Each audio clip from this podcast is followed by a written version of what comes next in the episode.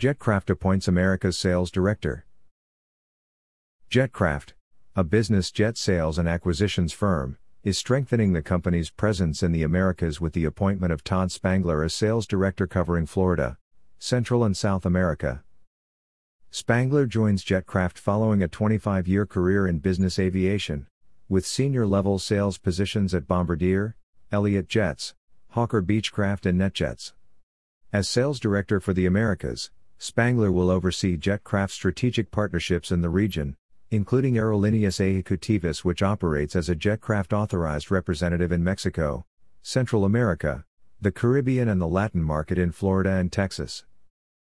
Chad Anderson, president at Jetcraft, says, while 2020 was undoubtedly challenging, the surge in aircraft transactions we witnessed in Q4 demonstrates the resilience of business aviation and the ability of our industry to attract a new generation of users during the COVID 19 recovery.